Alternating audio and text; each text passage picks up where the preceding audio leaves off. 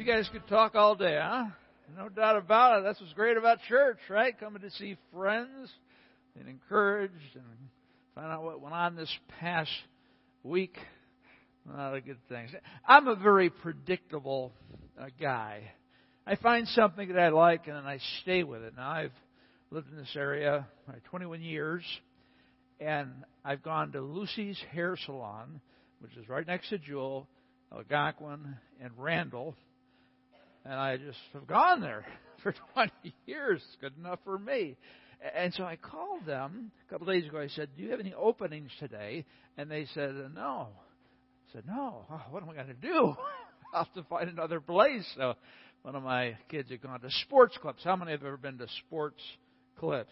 Yeah, I tell you, it's an experience, isn't it?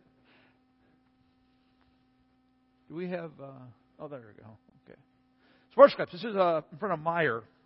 And I went in, and it's like a 21st century barber shop. Okay.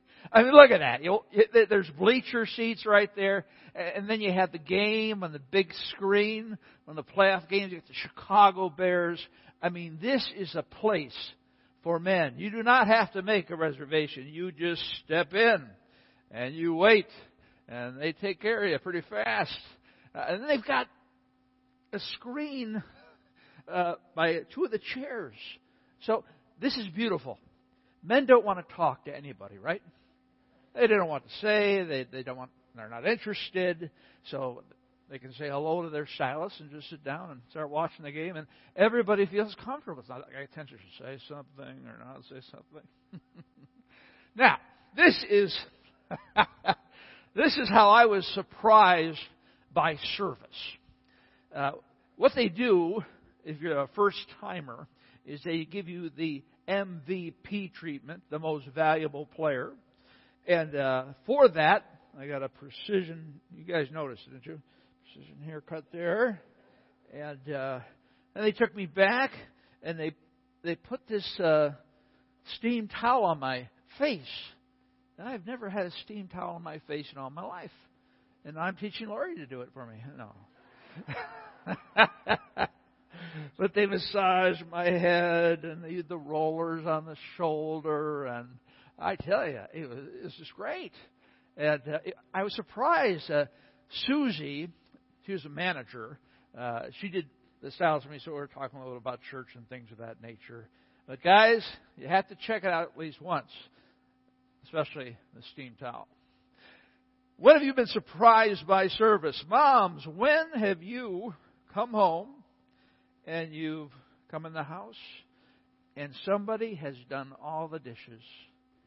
There's not an empty dish out there. Okay?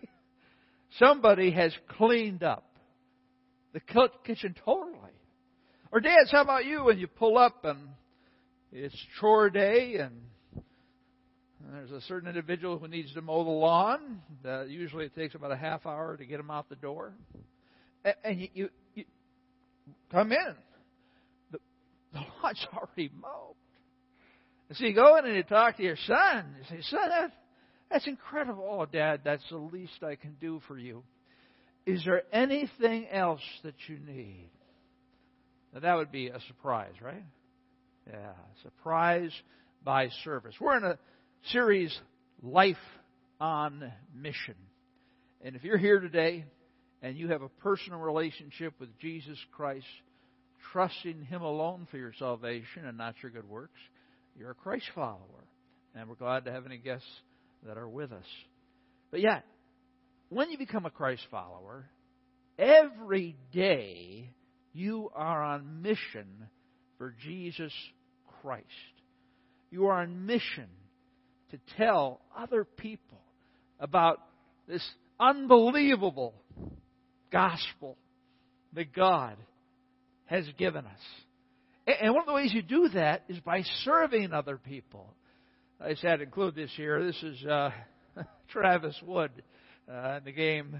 Was it last night? Yeah. And they won, of course, 5-3. The Giants are going down. And so we got Travis Wood here, and he hit a home run. He was the relief pitcher, so he was helping himself out First time since 1924. So I was surprised by the service of the Chicago Cubs once again.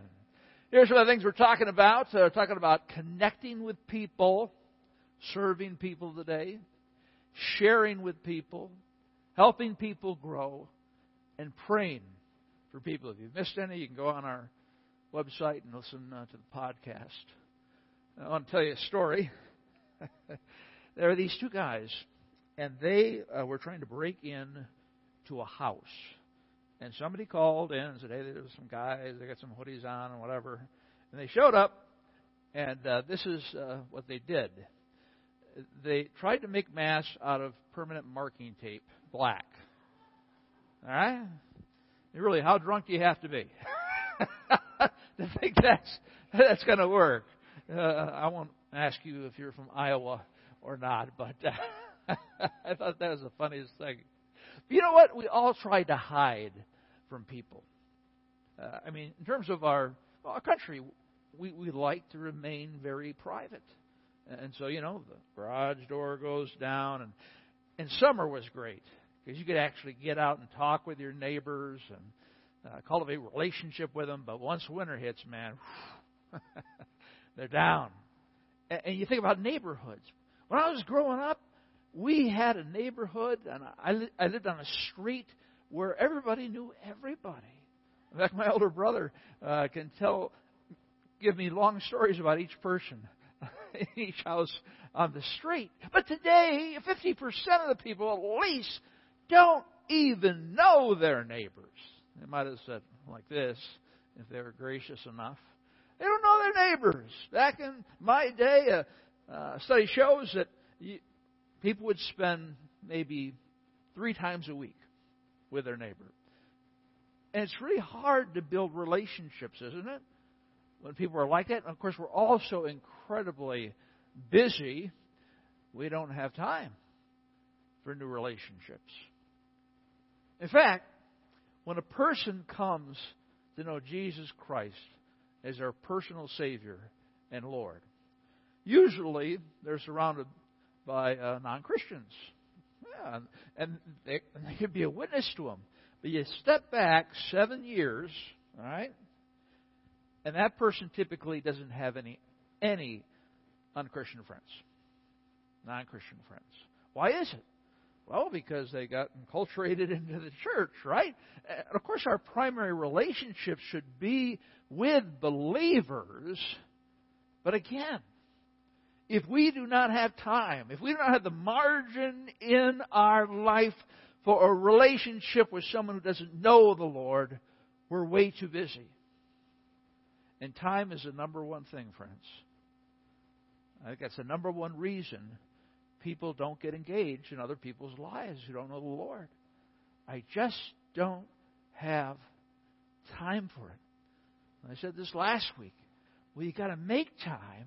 Because that's your mission. Your mission is to love a person to Jesus. Again, glorify Him in everything that you do. Well, let's take a look at serving. The parable of the Good Samaritan, Malone.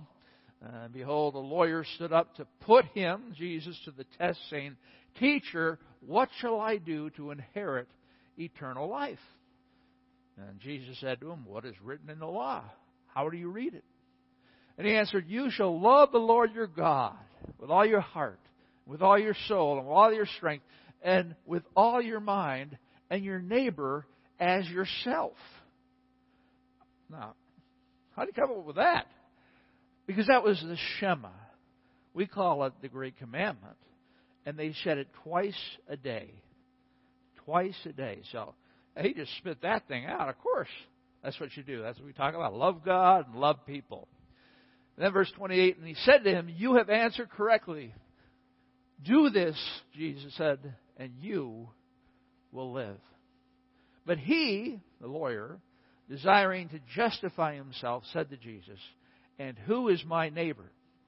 Remember, we talk about self-righteous people. They believe they're going to get to heaven by their own righteousness, and so he wanted to further have Jesus explain who a neighbor would be. So he said, okay, I've done that before. Well, we'll see what he does with that. Jesus replied, a man was going down from Jerusalem to Jericho, and he fell among robbers who stripped him and beat him, departed, leaving him half dead. So, Jerusalem to Jericho, there was a road, the Jericho Road, but it was not I-90, let's put it that way. These people that went through the Jericho Road really took their lives in their own hands, because there were all types of caves where robbers could hang out, and you know what happened to our friend here. And if you look at the nature of the road, it drops 3,000 feet in 23 miles. So it's like all downhill and not a lot of room to walk. So that's why it came upon this. It wasn't anything unusual.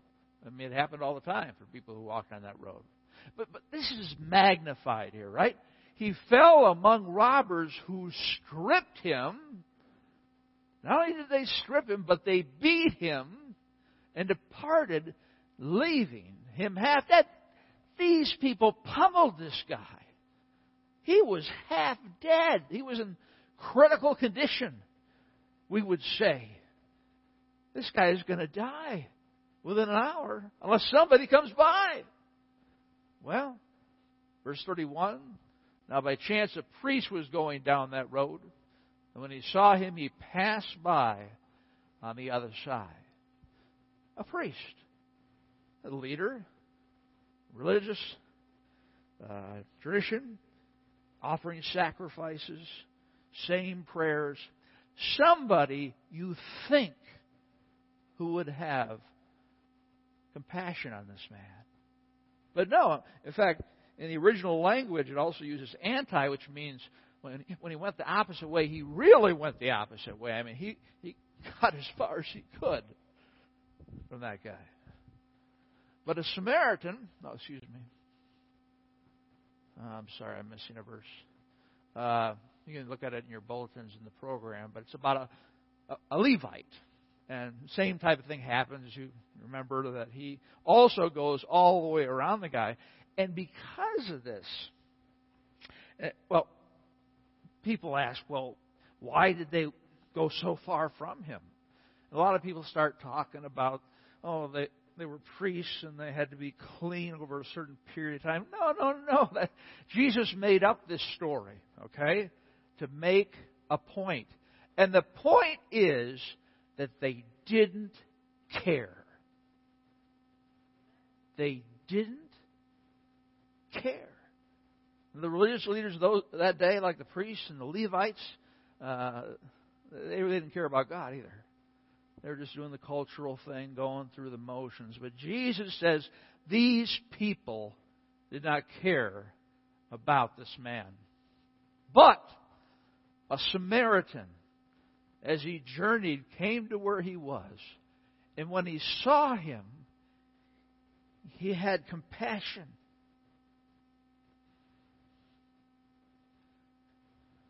The other guys didn't see anything, right? Stay away, save time. But the Samaritan shows compassion. And of course, as you know, why this is such a well-known parable is because Samaritans were hated. It's a long story why they were hated, but it's like back in Alabama in the 50s, okay? In fact, my wife watched Selma, and Oprah Winfrey's movement about the civil rights efforts. And I tell you, you look back at that newsreel, and on that bridge where they were just beating them down. And that was true hate. Racism at its worst. And that's how they felt about the Samaritan. Like a guy driving down the road in Alabama. There's an African American on the side there. And he might hit him. I don't know. So we're talking about deep, deep feelings here of hate. So it's always fun to study Jesus' stories because he really flips things on people. This lawyer was not expecting a Samaritan to show up. You know? That was not his neighbor. Certainly a Samaritan wasn't my neighbor, but yes, in this story, the Samaritan is your neighbor, someone you hate, someone you despise, someone you wouldn't walk across the road to help, right? But the Samaritan, he had compassion. Compassion. Jesus Christ said, when he saw the crowds, he had compassion for them because they were harassed and helpless like sheep without a shepherd. As he looked out over Jerusalem, and he saw all the people that were lost, all the people who were not following him. It's interesting that he didn't judge them. The word judge, shouldn't be used. We shouldn't judge people. Now, we can evaluate people. If you're working with a person, they're another Christ follower, you can evaluate where they might be on their spiritual life. There's nothing wrong with that. You just got to drop the attitude, right? Because you want to help them. But here we see Jesus Christ looking at all these sinners, and he doesn't judge them. What does he do? He feels compassion for them. That word in Greek is splenex, which means from the gut. When's the last time you talked to somebody or you saw somebody and you felt it in your gut? You heard about somebody who lost their spouse or someone's son who was killed in a car accident or someone who's really having problems in their marriage. When was the last time you felt it in the gut? It's like, oh. Friends, we as Christ followers need to be people of compassion.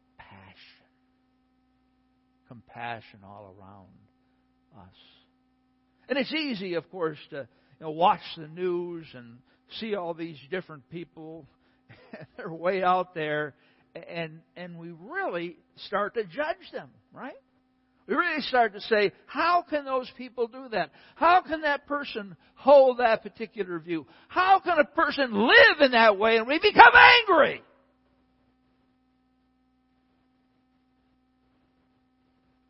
Did Jesus become angry? No. He had compassion for them because they were harassed and helpless, like sheep without a shepherd. The people who live around you, the people you work with, they're lost sheep. They don't know what they're doing. They don't know where they're going. And really, you can't blame them for what they're doing because they're sinners. They were born sinners. And if a sinner has not been transformed by the power of Jesus Christ and come into the kingdom of God, hey, what else is there to do but sin? Especially with the moral framework of our culture being torn down, it's like going wild. But again, they're sinners who need a Savior. Now, we need to speak truth into situations and people's lives about what the Bible says about certain things when necessary, but on the other side of things, I mean, unfortunately, Christians are known for what we're against, right? They're known for what we're against. We're just so ticked off that people are doing all this. But the way it should be is, yes, we should express our opinion, but this part should be compassion for other people. Love for other people. I define compassion as love with action. Love with action. It's not just where you feel the gut, but you do something. You engage. You help. You encourage. You serve. That's compassion. Passion in action. You do something. And I know we all have those moments. Oh, I should stop and help that guy. You know, flat tire, whatever the case might be, or spend more time with my neighbor. But I don't have time. Friends, we're Christ followers. That's what we do. We care for people. We serve them. Brett Filer sitting over here. And I have never seen a guy so passionate about reaching people for Jesus. And I just led several people to the Lord this past week. So, Brett, way to go, man. Keep up the good work. And I tell you what, you know, he is compassion.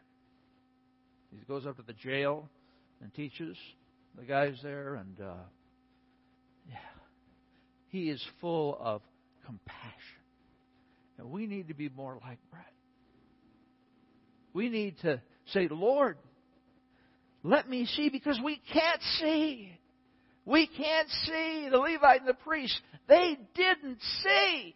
Ever go to a movie where you pay for the 3D glasses? So I can't figure out why those cost $3. It looks like maybe 5 cents to make.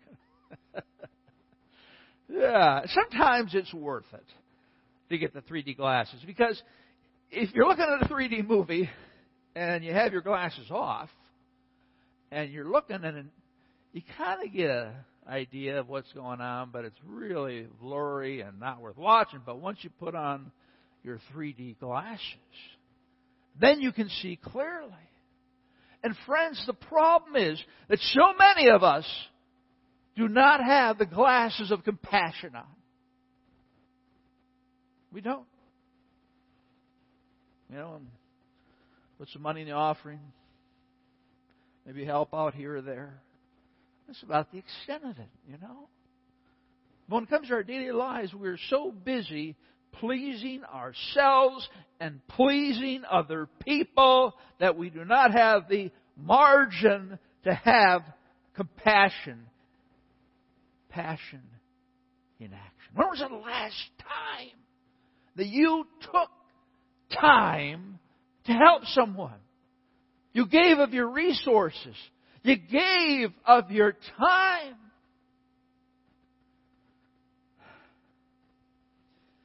Yeah. I just want to encourage you to start praying for compassion. If you say, yeah, I'm there, man. I need to grow. Start praying for compassion. Start praying for opportunities. Because when you pray for opportunities, God will send them to you. No doubt. That's right. If you pray, Lord, I want to show compassion today. I want to show compassion this week. Send somebody my way. And someone will come your way, and the test will be, will you take action? Or you just say, oh, I got way too much going on today.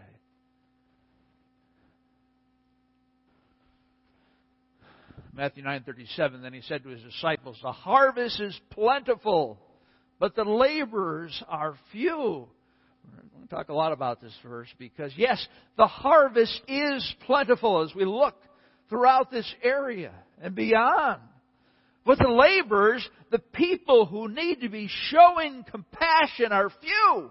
There are so many Christ followers who are not showing compassion. And that's why we have so few laborers. The laborers are showing compassion. Therefore, pray earnestly to the Lord of the harvest to send out laborers into the harvest. So, if you have a prayer list, that should be right on the top of your prayer list. Lord, I pray for more laborers. I pray for more people with compassion. I pray that you would transform our church into one big compassionate heart that loves its community. And again, as I've always encouraged you, have that one life, that person that you're praying for. Again, the first step of reaching someone for Christ is to pray. You pray daily for that person. You're making a difference. Now, I can't get to know that person. Just start praying for them. It's simple as that. And when you pray for people, there's a way the Holy Spirit uses that to inspire you to be compassionate, to reach out, and to love. We need to pray. Then verse 34, he went to him and bound up his wounds. This is a Samaritan. Pouring on oil and wine. Oil was just to soothe things, and wine was the antiseptic. Then he set him on his own animal and brought him to an inn and took care of him. And the next day he took out 2 denarii. It's like 2 weeks' pay. And gave them to the innkeeper, saying, "Take care of him. And whatever more you spend, I will repay you when I come back."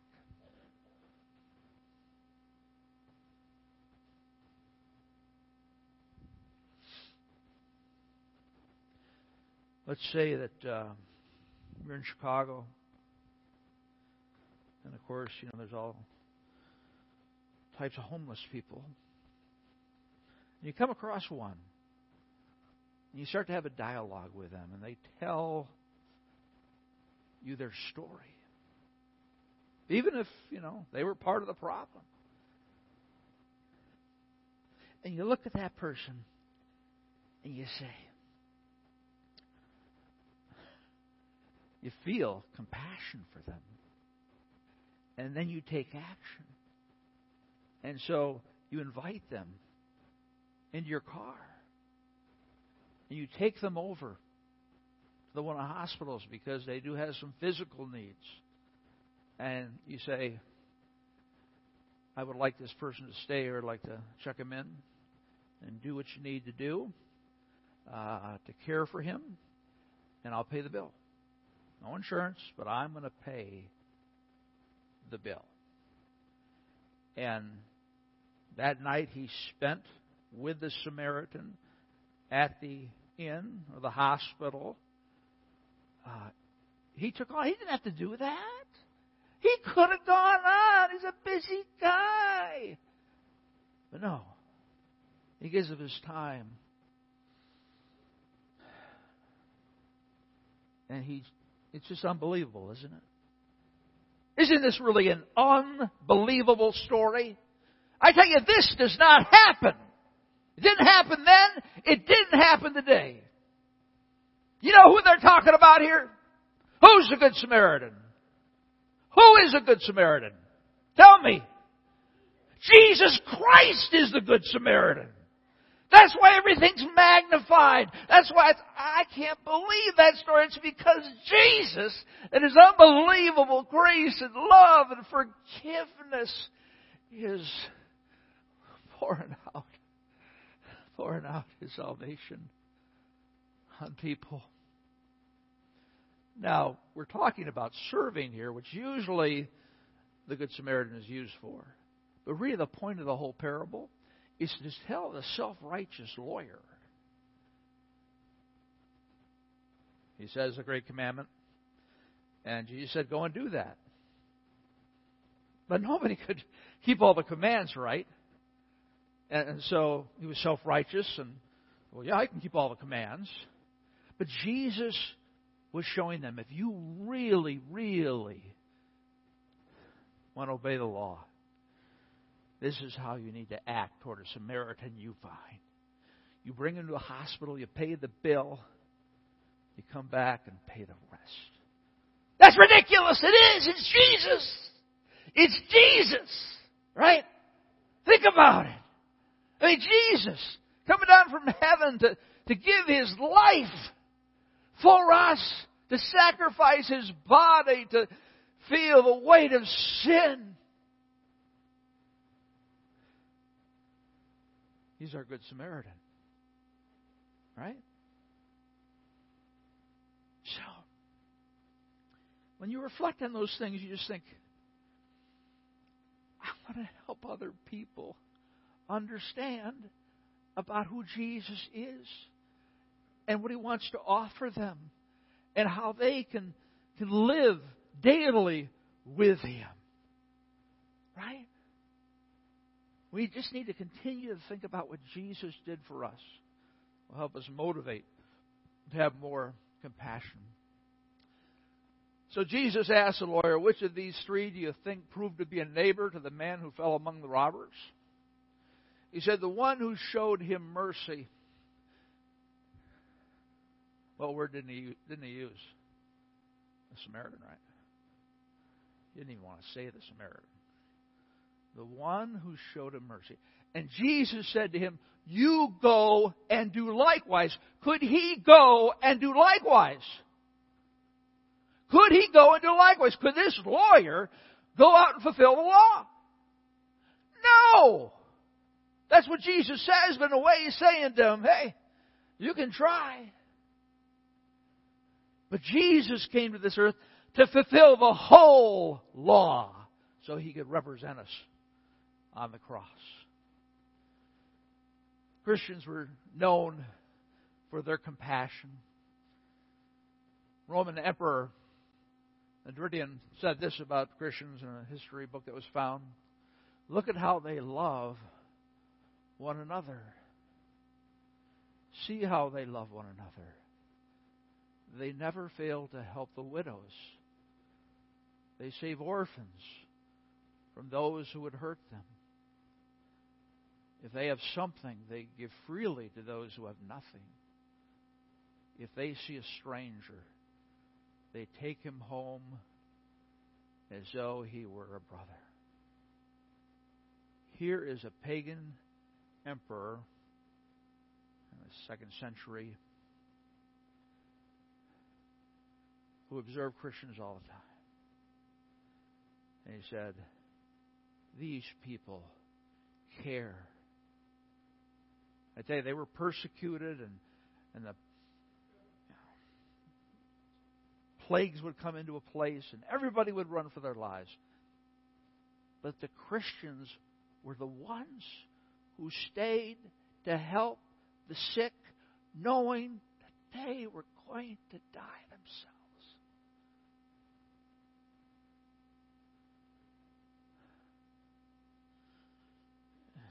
Dan, you're getting way out there, man. I can't do that. Yeah, you're right. But the Holy Spirit, through your desire, can do it through you. Just start praying for an opportunity to reach out with the love of Jesus Christ. What I'd encourage you to do, if you're interested, is surprise someone by serving them. So again, choose from those people. We've got Trunk or Treat coming up. I really want to encourage you to come out and have a great time with us. But most importantly, friends, we want to go out, right, and tell them about Jesus. But we want to invite them to places where they can experience other Christ followers.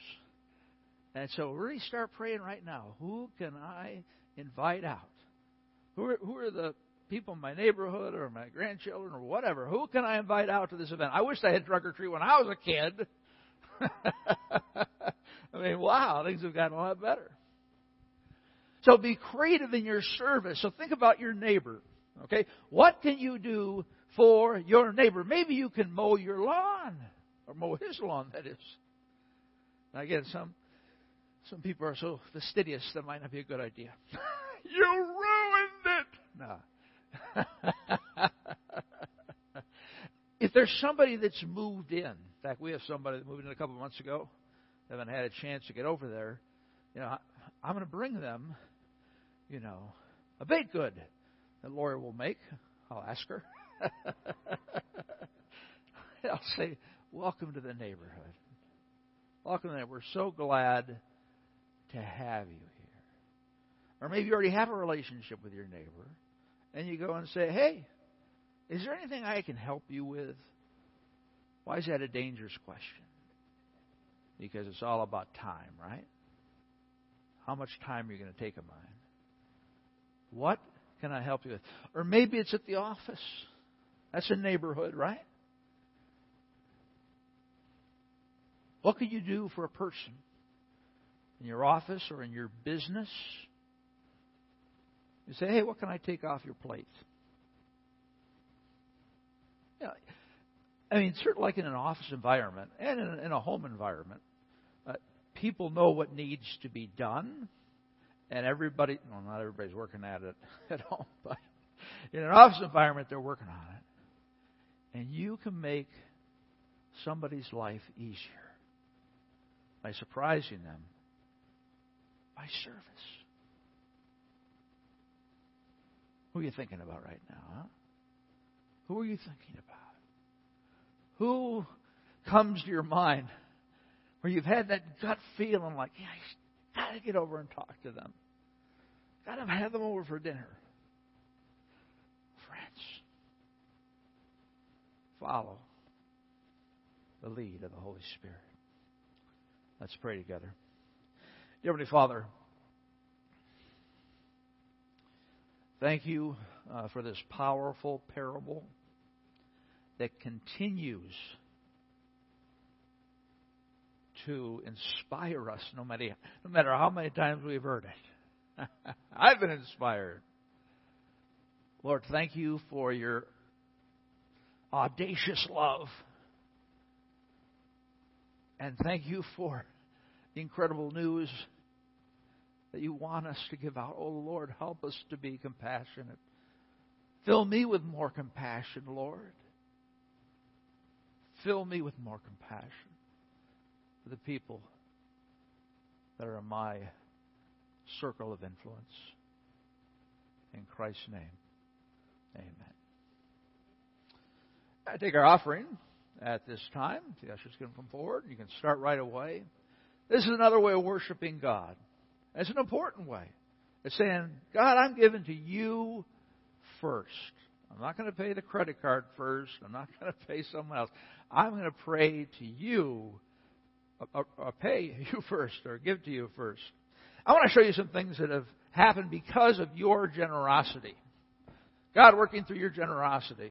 Yeah, I tell you so. Okay. How about this conference room, huh? Isn't that beautiful? How many have been in there? How many have been in there? You got to go in after the service, okay? And just take a peek. Our year-end offering last year, you guys gave $5,000 as part of a trio of projects to remodel our conference room. I wish we had a before picture. But that's the place where new people come first. They come for a newcomer's lunch.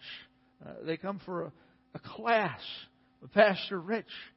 So we wanted to make this a warm and welcoming place. And thank you to Pastor Rich, who led the charge, and Joe Hikis, our facilities guy, who did so much on it, and Janice Straley, who helped out with the decorations. And I know there were others, but thank you. So we've got a piece of furniture here. We've got a really big clock up there on the left-hand side. You can see that? When I first saw that clock in a box, I said, what are they thinking? That's way too big a clock for this room. Well, of course, it was part of a beautiful design that was set out there. If you look at the top right-hand corner, we have a projector that's hanging there, and then we have a screen that automatically comes down. And so if we are in a meeting or something of that nature, we have Wi-Fi, so we can just hook up our computer or phone immediately. Isn't that cool? Yeah, that's fun. You also see here, well, it's not advancing. So all that to say is that we want to thank you. So, okay, there it is. Go back a second. I think this is on delay. I shouldn't have hit it. But look quickly, and you'll see the lights on the parking lot. What happened in the last couple of weeks here is that we put in LED lighting to save money, to get some money back from the government, and most importantly, to showcase our campus. Like I was talking with Kathy Piskey back here, and she said, I kept driving by, and something looked really different. It was good. Yeah. It was LED lights. And how about that person who's driving down Algonquin Road? And they drive by our sign 1,000 times a year. Friends, they'll know that we're ready for them. They'll see an inviting building, and we'll be ready to minister to them. Why don't you stand with us and let's sing to God.